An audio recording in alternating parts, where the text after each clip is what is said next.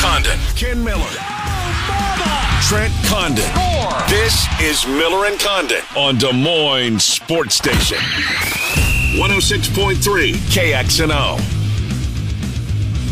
All right, good morning, everybody. And away we go on a Wednesday. It's Miller and Condon, Des Moines Sports Station, 106.3 KXNO. Trent Condon, Ken Miller for the next couple of hours to talk sports with you. Thanks for spending some of your time here with us. The BMW of Des Moines guest list looks like this. We will start at the bottom of the hour with the voice of the number one seed as we sit here today on the final day of November, the Kansas City Chiefs. Mitch Holthus does their games, and he will be with us coming up at the bottom of the hour. Talk to Mitch Holthus on those Chiefs. Dave Sproul covers Iowa State for KSI 1430 on the AM dial in Story County.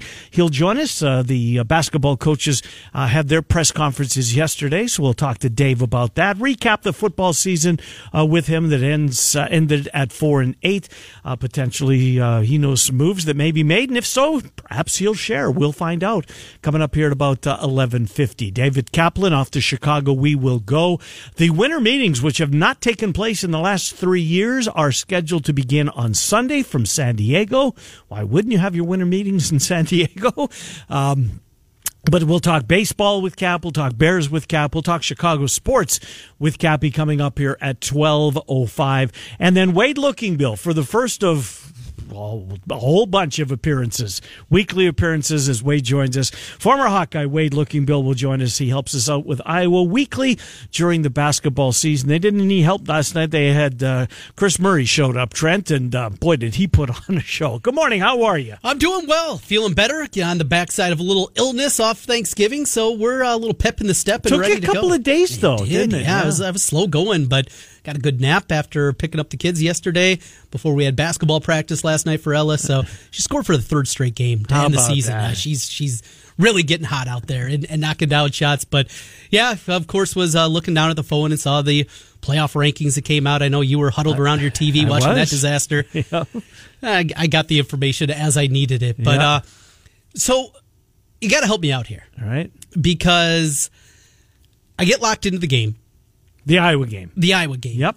And a couple minutes in, get the kids to bed, all that stuff. So you've missed the first 2 minutes. Right. Okay. And you told me as we were taping our TV show today that there was something with our buddy Kevin Lehman. There is. And so they do the announcer, they go to the game, 8 o'clock rolls around, ESPN 2, it's on time, they show the announcers setting the scene. Mm-hmm. And Kevin Lehman's doing the color. And Kevin Lehman is bald. And Kevin Lehman had a wonderful head of hair. Absolutely. So I'm thinking to myself when I see this for the first time, oh, my God. You mean to tell me all this time that this guy was a toupee? That's the first thing that came into my head, honestly, because he's totally bald. And it was just different. So the game starts, and early in the basketball game, they're either going to commercial, coming back from commercial, and it's Jimmy V week at ESPN. So Kevin Lehman shared with the audience that watched the game last night that he was diagnosed, I want to say this summer, like recently, with leukemia. Lymphoma. I beg your pardon, lymphoma. And did all the chemo, et cetera, and did so at the in Iowa City, as you would expect, at the hospital. And apparently a casualty of that, because he said, the one good thing about going through this, you save a whole bunch of money on shampoo and haircuts. Right.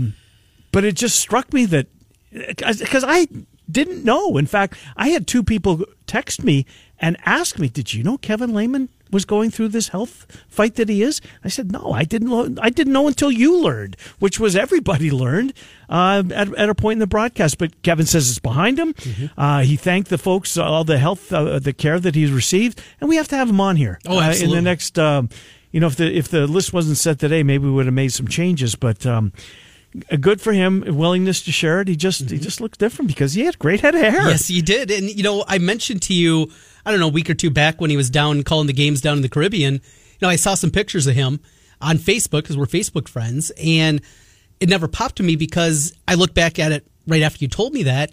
He had a hat on and all of those, and that's why I did want to burn his scalp, right? And I was just so surprised, you know, that when you said that, I'm like, well, I just saw pictures of him, yeah. Well, and then I look back, and every one of the pictures he had a hat on, so makes a whole lot of sense. But a guy that's easy to root for. Oh, I like him a lot. One of the good people in the business, and he's out there grinding all the time. He's done a lot in his career, and it was great to see him on the call last night, and and to have that passed along, and what they do. I saw Bob Valvano, of course, Jimmy V's brother. Yep. Is he still with ESPN, or did he just retire? He works full time for the ESPN affiliate in Louisville. Okay. And he also does some overnight stuff for ESPN overnight. I think he's just a fill-in. For a long time, he was one of the overnight guys. He was, yeah. Him and Jason Smith, and there's been all kinds of people in that overnight role at ESPN Radio. And he's really good. He's really good on radio. Yeah, I've always enjoyed his takes, not just college basketball-wise, just in general. A really, really good guy. But he was just talking about, you know, continuing to pass the message. And Bob Valvano has had cancer scares himself and still going out there and just the amount of research and the money that goes into it and all these positive things. It's a big week. And, of course, Iowa's next game against Duke, that will be the Jimmy V Classic. That's their next game. That's Tuesday night. Next Tuesday. And we will watch it from Circa Sports. Well, not we. I wasn't invited. Well, you were, but you went there. You went earlier. When you went the first weekend in November, was it? For your wife's 40th. Chris Hassel, Chris Williams, Brent Bloom, myself, my son will be sequestered at one of the booths at Circa Sports watching that. And John Liebel watching that. So, but back to last night, just real quick. But Kevin Lehman, good to see, hear from him, his own words that that it's behind him, that he feels they caught it in time, that they got tremendous care and they beat it. And, you know, of course, we're grateful to Kevin because he's a great resource for this radio program as he sees Drake, he sees you and I, he sees Iowa State, and he sees Iowa throughout his schedule of calling basketball games. So we'll have him on in the next few days to catch up. But let's catch up with Iowa from last night. And we said, I mean, Chris Murray, 30-20. Trent, that what a box score. What a box score. I mean, you see guys go off for 30 and, you know, 30 and 11. I'm not minimizing that. I sound, it's just 30 and 11. It's just a ho-hum day. Yeah, it's a 30 and 11. But 30 and 20, there's something about that when you cross the 20 threshold on boards, right, to go along with 30 points. That's special and that's rare. These numbers are absolutely crazy. Murray, the first major conference player, with 30 points, 20 rebounds, and 4 3-pointers in a game since Kevin Durant in 2007. I saw that, yes. Here's another one. Is there a picture of Durant as the one you're like? Yep. He looks so young. Yes, well, he's a freshman. It was one and doneer. He was and absolutely looked young. And the only, as we think back to that, had the Big 12 been what it is now, Kevin Durant would have played at Hilton. Right. Kevin Durant didn't. That was when it was, you know, you don't see everybody twice. Iowa State played them there, so we never got an opportunity to see him in Ames. The performance, though. Early in the game, they're not shooting it well. They start 1 of 10 from three-point line. What is it? It's on the boards. Yep. They're out there, and it is 6 offensive rebounds from Chris Murray, getting those extra possessions. So the change in the starting lineup, going with Ulis and putting Sanford back over to the bench. And what is it? Is it just because of the shooting struggles he's had early in the year, do you think? Yeah, that's a big part of it. Yes, and I listened to Fran after the game in post-game and read through the transcript, and he brought it up twice. So you know it was important. Coming off a loss, he didn't want Peyton to feel, this is on you, you're going to the bench. We lost. Right. And he brought it up twice during the press conference. I mean, so he really wanted to make sure that that point was heard by all. Right. That message is out there. This is not, we lost the game because Peyton is not playing well. He's not playing well. No, he's not. He's not shooting the ball. And even with his size, at 6'8", 6'9" now, he's not a plus defender. He has limitations, certainly athletically. And if you're not rebounding, and you're not shooting, and you're in your liability defensively, it's hard to find him. He'll find a stroke. He's too good of a shooter not to. You know, he had a stretch early last season, too, where he really struggled, and then he won a couple of games for them a year ago. And that's still going to be the case. But more than anything, the reason that I really do like this is because they need more scoring punch in that second unit. Because the way it was constructed with Ulis and Bowen and Connor, and that's basically your bench, those aren't scorers coming off the bench. Now you have a guy that can come in, help out with the second unit, can be that scorer. So you did McCaffrey, was your takeaway that this might be permanent? I think so. I think that's the way that we're trending. And on top of it, Ulis is playing so well. Yeah, he's playing great. How about now? He struggled to shoot yesterday too. He did, but the day before he was about 6 for 7, I think, or the game before. And how many times in the last 14 years have we talked about that god awful zone defense and just how bad it is? Oh. Well, for 6 years of that, you had Jordan Bohannon at the top of it. Not a good defender. Now you put Ulis and Perkins and Bowen off the bench out there running that. That zone defense looked a whole lot different. Now, Georgia Tech stinks. I mean, they can't shoot the ball for the life of them. Don't read too much into that. But at least at the top, it was a lot more active in that zone defense, and I think that helps out in a big-time way. Plus, Perkins, he's dealing with something. There's some injury, you know, we've heard about something lower leg, you know, something that he's been dealing with and might have to deal with kind of all season long. The explosiveness still can be there from time to time, but there's also times you see there's just something kind of lingering with him. Maybe this is also an opportunity. Let's not put so much on Tony Perkins being the point guard, along with everything you have to do in that role. Do they catch a break after Iowa State as far as schedule-wise? There's got to be a couple of... Well, they got Wisconsin after Iowa State. Okay, and then after that? Then after that. They'll have, I think, just 2 games over like 2.5 weeks. A couple of tomato cam non-conference games before. And maybe you can sit him if rest would help him. That would be the time that would make the most sense. And that's, I think, what you have to do because Tony Perkins, he is so important for this team. Rabacho, we talked about the importance of him. But yeah, overall, I wonder if that also maybe played into the idea, let's take a little something off the plate of Tony Perkins, help him out a little bit, not having to do as much, play him off the ball and have Ulis come in as the starter. But this team, they're interesting. Yeah. I don't know how good they are still.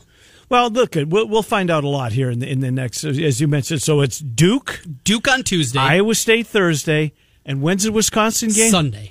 Jesus, what a week! Yeah, what a 5-day. Never mind a week. Right, that's in 5 days. Be ready to go, and then after that, your break comes. You don't play until the following Saturday against Southeast Missouri State. You play Wednesday against Eastern Illinois, and then you have 8 days off before Big Ten play starts at Nebraska, at Penn State. Boy, good start there. Yeah, there's a couple of winnable basketball games. And the Wisconsin game's a winnable basketball game. Fun slate. Good. We're looking forward to seeing Iowa State back on the floor tonight. They certainly had a weekend out in Portland. Didn't come home with the hardware, but certainly exceeded expectations. And oh, by the way, they took a scalp of the number 1 team, who was the number 1 team at the time in North Carolina. That's ESPN Plus tonight. Of course, the game can be heard down the hall on 100.3 The Bus. Are you surprised that we've seen... at least to this point, nothing coaching-wise at either Iowa or Iowa State when it comes to their football program? I'm not. Are you? I thought we would, to a certain extent, because the signing day coming up. I just thought that, you know, and maybe it's still to come this week. I would be surprised if we get to the end of the week with that without at least something. And I think if we are to hear something, I think Ames will go first if there is an announcement to be made. And I believe there's going to be. I don't know how many announcements are going to be made, right? But you know, I would think that it would be there. So, I mean, the biggest one is obviously Tom Manning, the offensive coordinator, and if you make a change there, would you anticipate that Iowa State would go out and find a new coordinator, or would it be more of a Nate Shieldhouse, a young guy taking over that role? It's a hard question. I've heard it pondered. Such a great recruiter, Shieldhouse. He is. I don't know. I've heard that go out and make a splash, and maybe Tom Manning does not leave Ames. Maybe he's still part of the program, but you know, maybe he takes over the offensive line. He gets demoted back to offensive line coach. That's it. And make him run game coordinator, you know, or something, right? Yeah, you give him one of those titles. Yeah. And you don't have to bump his salary down or anything like that. But we're bringing in somebody else. It'd be a save face kind of move. Yeah. Back-to-back disappointing years for Iowa State. You got to push some kind of buttons. You know, you said that on the TV show, and it just on me. You're 100% right. Yeah. I mean, this wasn't... Yeah, 4-8 is bad. Right. But when you combine it with... And yes, they got to a bowl game last year, but they were preseason top 10. Yeah. And that was rarefied air. That's never been done before. And when you combine where they were projected to be last year, and yes, there was postseason...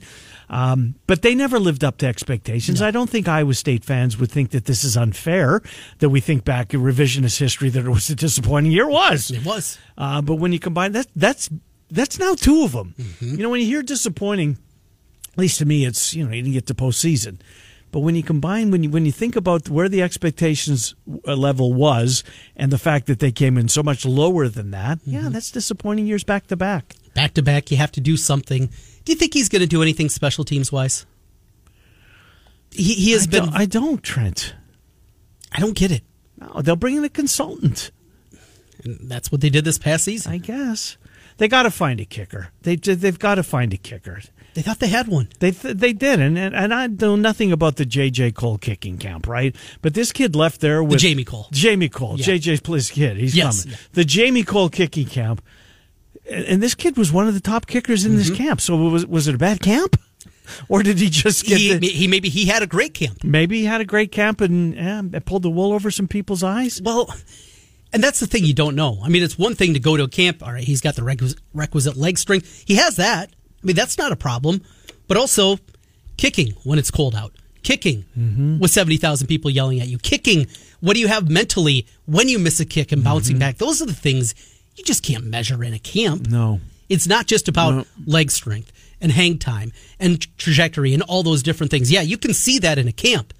But until you're in front of 70,000 people, or until you shank one and you got to come back and right. put the next one through the uprights, you can't measure that. See, on any practice I remember one of the weeks. I don't remember which one it was, when he missed all those kicks and then he came back and he made a couple, right? Mm-hmm. And we thought, good for him, showing the fortitude to be able to put that by, and then it just got bad again, right? And he lost his gig, and then got back his gig, and so we'll see how that works out, but. Yeah, I'm just kind of surprised that we haven't seen any movement to this point. See, I'm not. I see both of these coaches, both Kirk and Campbell, being very similar. They're not going to make just wholesale change just to do it. We're not going to be flash of the... We got to do something now. These guys are both very measured. They're going to make sure that they have everything in a row. If we're going to do this, what's the end game? Mm-hmm. It's got to be a long-term plan. It is not just, let's figure it out. And I believe both of them as coaches when they say... It's about the grind week in and week out. They don't think about the offseason like we do during the season. I believe both those guys when they say that. Just the way that both of them are built, they're very similar. And I know that pisses off both sides when you say that. But though there's an age difference, those are two guys that are very similar in the way that they develop. And they talk about football programs and all the different things that go into it. Are the cliches different on each side? Yes, they are. Right. But ultimately, they are two guys that build their programs in very similar fashions. And with that, I don't see them making, all right, offensive staff, you're all fired. No, I couldn't see either of them doing anything like that. They have to look big picture. They look end game, and because of that, I'm not surprised we haven't heard anything yet. In fact, I'd be surprised if we hear anything still this week. I think this is something that is going to drag on. It shouldn't be the case, more likely, but I think that's the case. Remember when Kirk was hired 24 years ago? I do. It took forever for him to hire staff. Yeah. I mean, we're months and months into it, and... Still dinking around, looking for these guys in random prep schools in the Northeast. What in God's name's going on? Oh, boy. Worked out, didn't it? You had to have a heyday, though. We did. Those had to be some fun shows. That was fun, and the Dr. Tom stuff when he went on a run there, and, you know what? Did I make it a mistake? I was one of the... I wanted him fired, and I'm thinking, maybe we shouldn't do this. Those were fun days. That was a long time ago. Yes, it was. Indeed, it was. All right, 11:20, Miller and Condon. We're going to be joined by Mitch Holthus on the other side. NBC did the right thing and flexed out of Denver and Kansas City. Did you see that? I didn't, no. That game has been changed, and it's Dolphins-Chargers. We talked about that one, We did. Yeah. And so you've got the... Was it 5 and 6 that draft? Herbert, Tua? Is that what it was? 5 and 6... I think that's what it was, wasn't it? I think Tua went 5th, and I think Herbert went 6th. But we've got two of the best young quarterbacks in the league because you know what? 5 and 6. 5 and 6. Mm-hmm. And you have to put Tua in that conversation. He's having a hell of a year. Yes, he is. He's having a hell of a year. And and a lot of people thought that, he was a great college quarterback. We've seen that a million times. Just never can get it done in the NFL. Well, he is. Now, he's got great receiving core around him, really quick guys around him. But that's the best game. But this goes to show you just how bad this Denver Broncos team is. Because as you said yesterday, and you're 100% right, you're trying to tell me that NBC wants to say no thanks to Patrick Mahomes?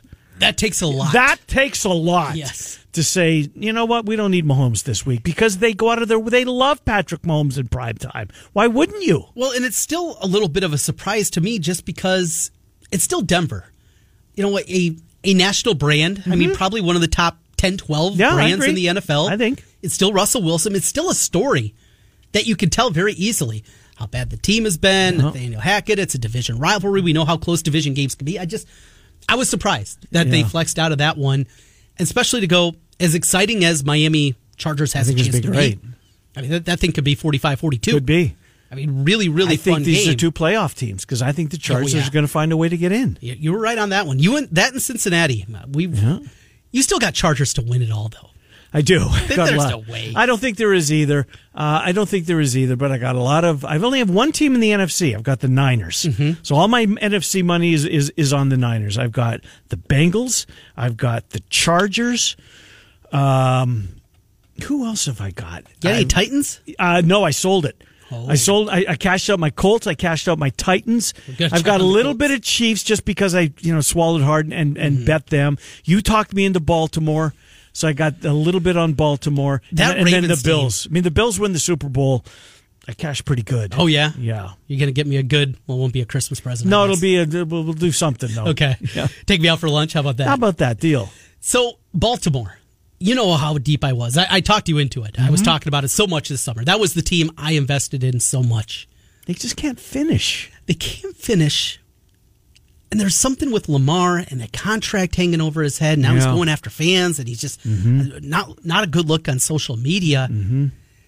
Is it just a long season and we're overthinking it? Because I love the talent on this team, but that defense hasn't been nearly as good as I thought it was going to be. No. They've had injuries running the football. I can't put my finger on it, but we do our power poll, our top five in each of the conferences for our TV show. It's Inside the Numbers on Mediacom, and I took him out of my top five in the NFC.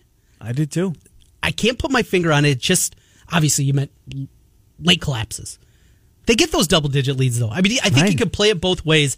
I just don't like the look of this team. It's nothing tangible. I like to be able to put numbers or some kind of backing behind it. This is one, though, the numbers don't match up. It's what you see, and something is off with Baltimore. No, it is. I mean, they still got the best kicker in the game by a mile. I mean, what did they put him out there to try? Was it 67? 67.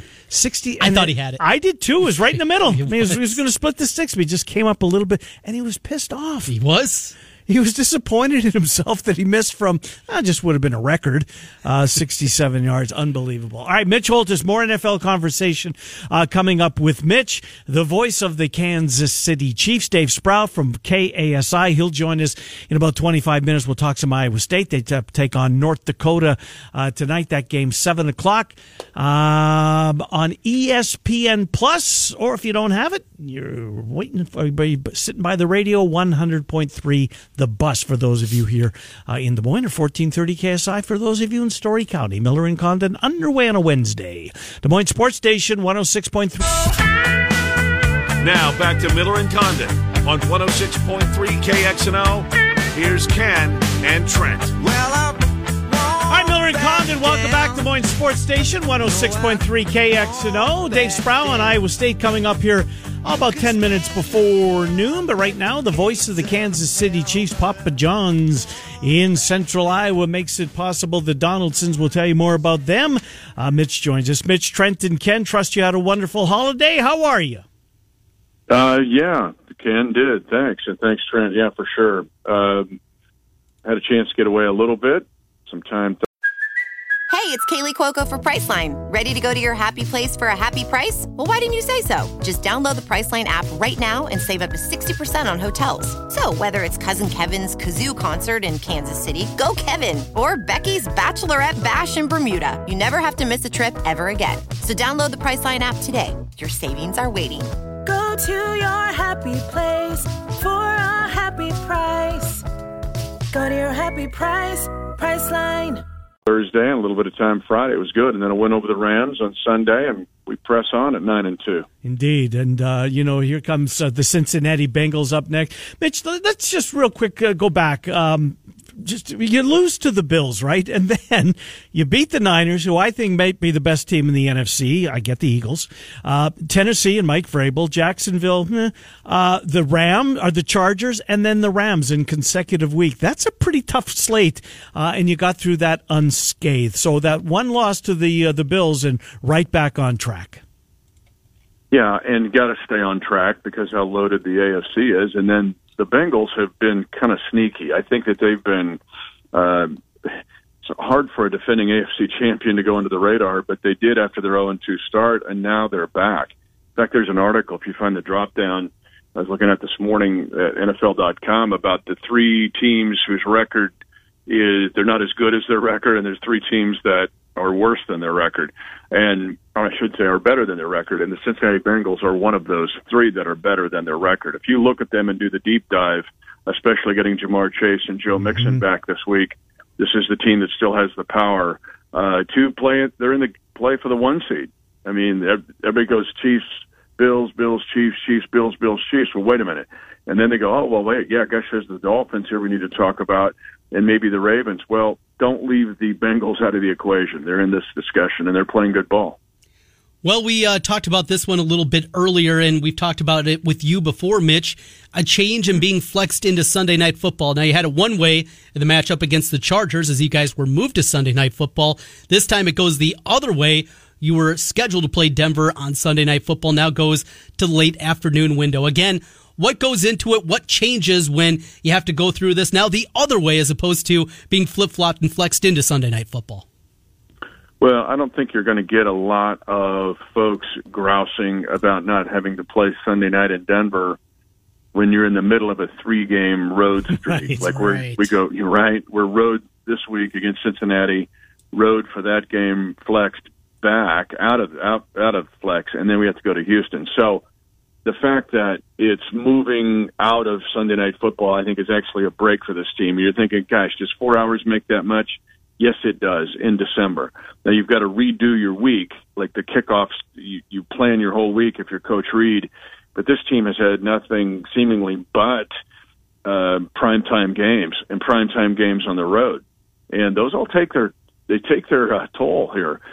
So for the Chiefs, it wasn't like weeping and wailing and gnashing of teeth that they got reverse flexed out of that game.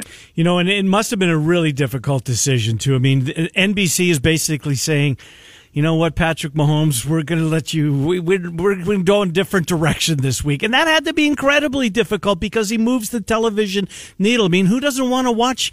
The greatest show on turf was a different team. I don't know what they call this one, but it's pretty darn good. But it just goes to show you that Denver's just having a bad year for them to give up on Mahomes and Kelsey and Reed and the whole group of Kansas City Chiefs.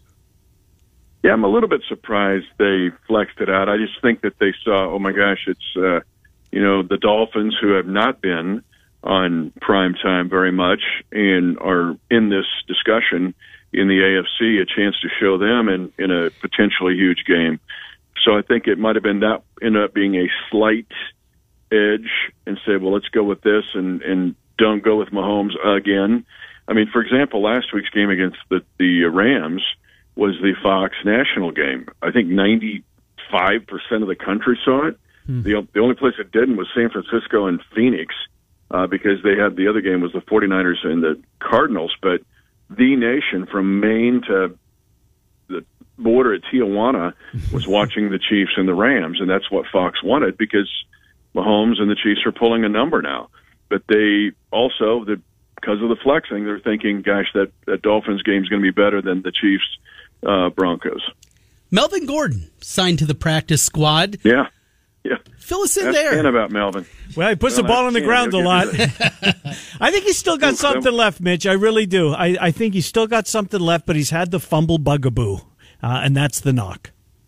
Well, you're jumping ahead with me on my minute with Mitch because next week my focus for the Bronco game will be insurance for insurance. Now, I don't have to talk about Des Moines in insurance, right? Yeah. You've got it's a little bit of an insurance mecca there in the largest city in Iowa. But if you talk to the folks at Principal or the other major insurance companies there, they will talk to you about insurance for insurance. And yes, we buy insurance, whether it's car insurance or mortgage insurance or any kind of insurance, life insurance, health insurance.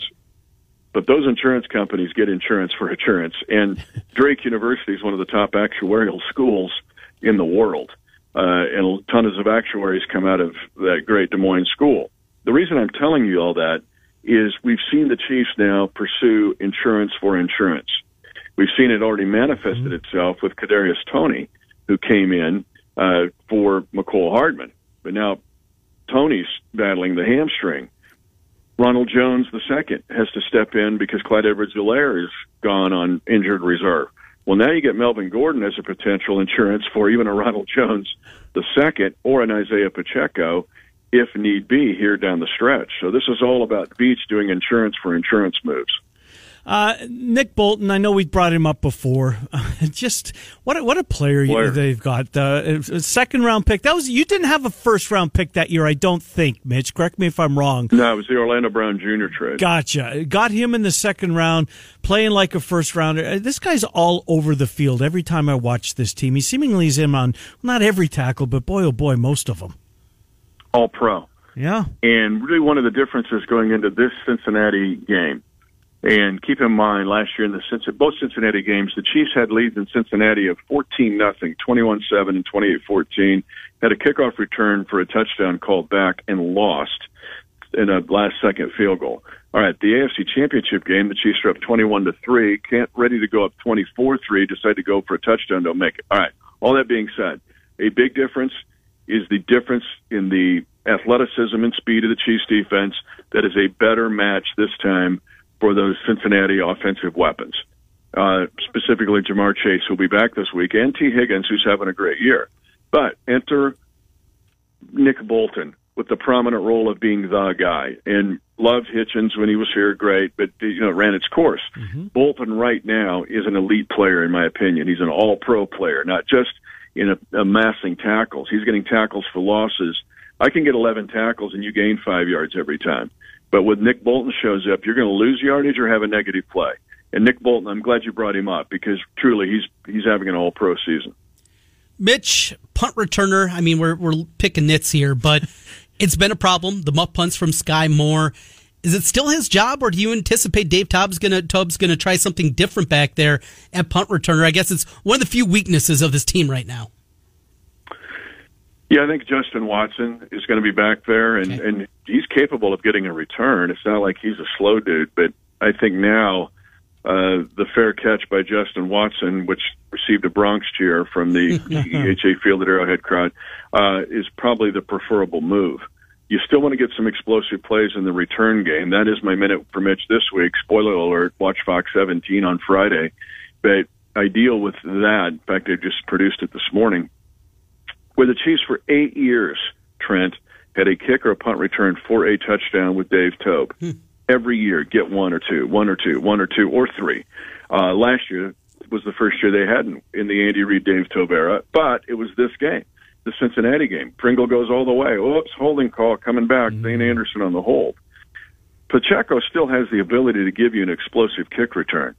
The punt returns are going the negative way, and this team could be 10-1, arguably, maybe without the muff punt against the Colts in week 3.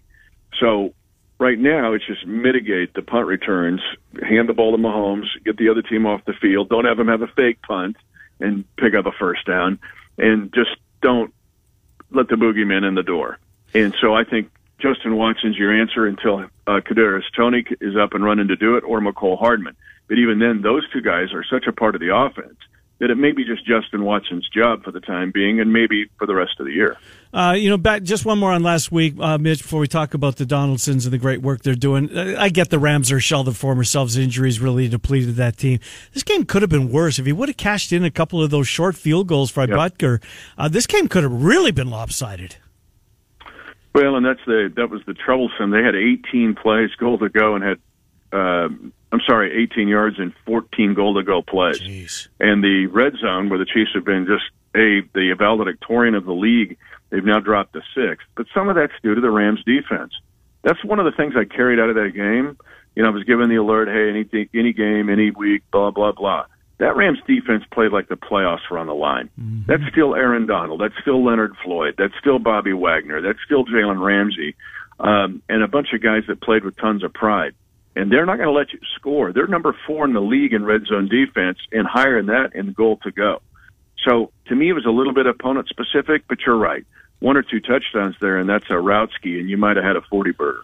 Did you see Sean McVay get the helmet in the chops? You know what I thought of? That kid that hit him, by mistake. 49? Just elevated. 49. Yeah. He's been caught 4 times. Is he really? He finally gets a chance to play. Oh, yeah. He was elevated the night before. No. I always check it, right? At dinner time on Saturday night, I go, oh, who's this guy? Carter, tight end.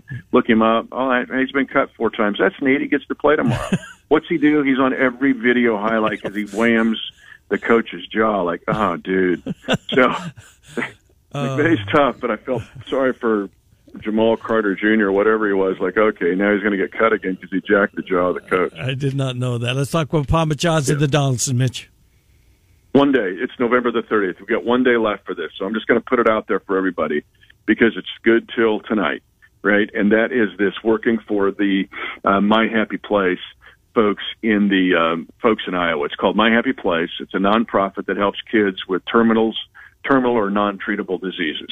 All right, buy a 2-topping pizza today. Offer ends tonight. Receive a free order of cheese sticks. It's $15.99. But Papa John's of Iowa will donate $1 toward the organization of My Happy Place, helping the families and kids that need it the most. Online code, $15.99 happy. $15.99 happy. Tom, Matt, Donaldson do it all the time. But this is a very, very worthy cause. Indeed it is. I'm off next week. I'm not ducking you just because it's Chiefs Denver week. But I'll talk to you in 2. Trent, I'll talk to you next week. Have a wonderful week, Mitch Holthus. Thank you, as always. You'll be dropping the puck in Calgary. Just be honest. I'm going to be in Tucson, Arizona, and Las Vegas, Nevada. A little warmer than up north. Man, you are smart. Canadians are smart. Yes, we are, baby. They know where to go. Indeed. They know where to go. Yeah, thanks, Mitch. Talk to you next week. Well, Trent, we'll take care, bud. You guys. See ya. Mitch Holthus, voice of the Kansas City Chiefs. You saw that, right? That 49. Ooh, good God. What a shot. And how about that? Been cut that many times. I didn't know that story about great. Him. That's incredible context. Thanks to Mitch for that. Yeah, for sure. All right. It's 11:45. We'll take a timeout. Dave Sproul on Iowa State next. Miller and Condon. Des Moines Sports Station, 106.com.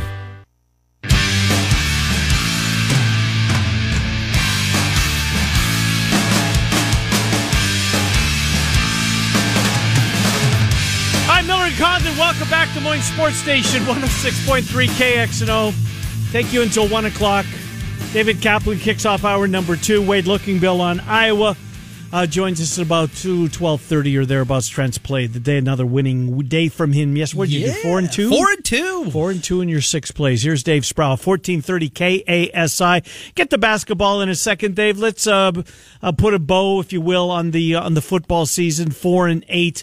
It ends. They got blown up for the first time. The games have been close. The losses, they were never embarrassed until this past weekend in a game. TCU had a lot to play for, obviously. Want to impress the pollsters one more time, and they did. And the season comes to an end, and now we wait and see what, if any, changes will be made. How are you? I'm doing very well. I appreciate the time, as always, fellas. And, I'm right there with you guys. Just kind of waiting and curious to see if any changes are coming down the line. I haven't heard anything solid quite yet about what might happen outside of the speculation about what possibilities there are. And I'm really torn about whether there will be a change in offensive coordinator, because on the one hand you could justify that in a vacuum. On the other hand, knowing that Matt Campbell and Tom Manning are such good friends, it's going to be a very, very difficult move for Campbell to make any changes on that front, but I think if it comes down to the point where he really feels he has to do it, I think he'll probably make that decision. But my anticipation right now, and I emphasize right now, is that it would probably be more movement along the position coach line than along the coordinator line. Possibility of a demotion for Tom Manning? Could you see that, a new play caller coming in, or is that maybe just too much to expect? Yeah, I think that's a bit much. I think if you're Tom Manning, and even your good friend Matt Campbell says, "Look, you got to take one for the team and accept the demotion." I don't know if he would do that. Mm-hmm. I don't know if any coach who has an amount of pride would want to accept that, and maybe think it's best then just to move on and find a new start elsewhere. Now, maybe a positional group responsibility could be added or changed within still holding that title of offensive coordinator. And maybe holding that title of offensive coordinator doesn't necessarily mean you're calling every play as much as you were before. Maybe there's a little more collaboration involved there. Maybe Matt Campbell gets involved a little more in the play calling on a play-to-play basis. Those are possibilities, but I don't anticipate that Tom Manning would lose that title of offensive coordinator. Well, 4-8, and certainly the expectations were, and this is on Campbell. I mean, in a good way, right? He built the program to a point that the fan base now has expectations of playing in the final week of December, if not January, seemingly every year. And maybe that's too much to expect. Maybe this is just a hiccup, and boom, next year they get right back there.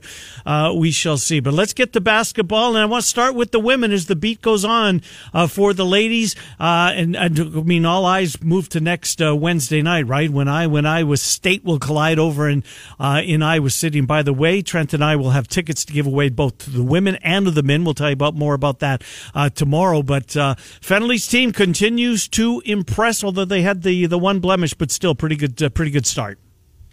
Yeah, they bounced back last night and destroyed Southern Illinois University Edwardsville by the amount by what you'd expect them to do. So, and the players we talked to after the game both said it's probably good to have a quick turnaround, considering you had that trip out to Portland and a disappointing loss, and you got home at like 4 or 5 in the morning on Monday.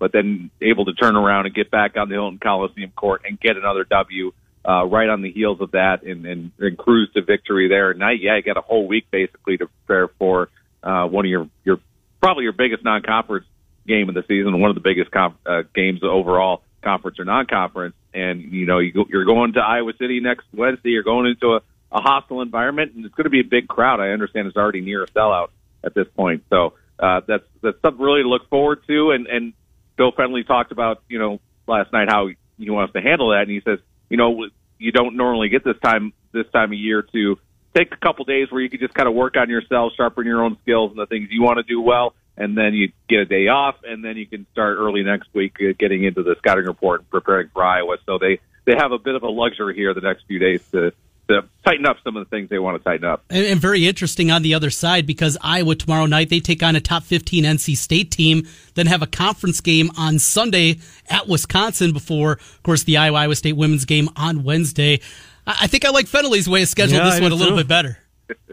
Yeah, and he's not as bound, by that Big Ten ACC challenge or the early start to the conference season that the Big Ten employs too. So that plays a role in it. Yeah, I'm gonna guess Bluter probably wouldn't have signed up for that either if she would have had more input. Yeah, I would hope not. On that same flight home with the ladies were the men, and they got to the championship game after a terrific couple of games to get to that point. I guess I didn't know what to expect, Dave, with all the new changes. We know TJ can coach. We know he can get guys that fit his system. I guess on the surprise scale, were you floored by this performance? Even though UConn, took a 2 in the on Sunday night. I mean, anytime beat the number 1 team in the country, it happens so rarely, right? That gets your attention. But TJ's team off to a great start again. Yeah, and in a way, neither result is really all that terribly surprising, because basketball is such a game of matchups, and it's not just about overall talent; it's about where your talent lies, where your strengths lie, and who's got the hot hand that day. Iowa State got some shooters with the hot hand against North Carolina. Didn't really find that against UConn, which is a tough team for them to match up with, and not a great matchup for a team built like Iowa State. So it's kind of the way things go when you are really reliant on your defense. That's going to bring it out every night, but you also don't have the consistent offensive philosophy. I mean, this team is going to be very similar to last year's. I shouldn't say philosophy, but consistent offensive performance really is that, we don't know what you're going to get exactly game in and game out on the offensive end, if somebody's going to get hot or if the offense is going to be running really well or if it's just going to be all about the defense creating turnovers and that leading to offensive opportunities. But that defense is going to be there every game and at least give you a chance to win. And you got to kind of strap yourself in for that kind of roller coaster again this year. And Taven Lipsey is such a good facilitator, and that's what he's going to be. But saw a couple times in the UConn game, him getting downhill. He is so strong with the basketball already in his career. You know him so well, obviously, calling so many of his high school games. Do you anticipate as he gets more and more comfortable, we'll see him be a little bit more aggressive offensively and at the very least trying to get to the rim a bit more? Yeah, I think so. He's got such a quick first step. That's what always impressed me about watching him in high school. And you saw that a little bit, certainly against Connecticut. That's the game of the weekend I was able to watch most closely. And you know, when he gets that first quick step, he can beat a lot of guys to the bucket there, and he knows how to finish around the rim too. He's really adept at that. So I'm not surprised to see that starting to develop. Maybe it's developing a little faster even than I thought it would. And as that confidence grows, and he realizes that you know, he's got the physical gifts to hang with anybody in the Big 12, I think. Yeah, he'll be a bigger part of that scoring, and maybe if he can do that, if he can be a guy who consistently gets to the rim instead of being, you know, guys like Kalsher or Grill who are relying on their jump shots, which can be hot and cold. But if you're getting to the rim consistently, you can score pretty consistently, and that'll open up things for other guys too. Dave Sproul, 1430 KASI. That's where Iowa State plays in Story County. Do you have a basketball game on Friday night? Little Cyclones versus Fort Dodge, doubleheader at the first doubleheader at the new Harrison Barnes Gymnasium at 8th High School. Nice. Good stuff. What time are you on the air? 6? Yeah, thereabouts, yep. Thereabouts. Good stuff, Dave Sproul. Have a wonderful week. Thank you. You too, guys. Thanks. Yep, good to talk to you. Dave Sproul, KSI, 1430 a.m. All right, off to Chicago when we come back. Winter meetings start for the first time in 3 years. They've been shelved, as a lot of things have been. But they're back this week, back this year rather, and they start on Sunday. We'll see. The White Sox or the Cubs going to be active. We'll talk to Cappy about that and the Bears. He kicks off hour number 2 on 106.3 KX.